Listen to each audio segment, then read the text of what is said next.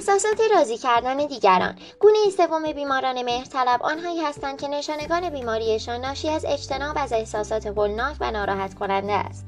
اگر شما هم در این گروه قرار دارید دچار استراب می‌شوید. زیرا از آن میترسید که اگر به گونه دیگری رفتار کنید رویارویی و خشم دیگران را برای خود بخرید. این تاکتیک اشتباهی است. زیرا از آنجایی که شما از احساسات و عواطف دشوار اجتناب می کنید هرگز نمی آموزید که چگونه به طرز مؤثری با تعارضات و اختلافات خود برخورد کنید و چگونه به طرز مطلوبی با خشم کنار بیایید. بنابراین اگر علت اصلی بیماری راضی کردن شما ناشی از اجتنابات عاطفی و احساسی است در فرایند تغییر شخصی شما باید به احساساتی که دارید توجه کنید.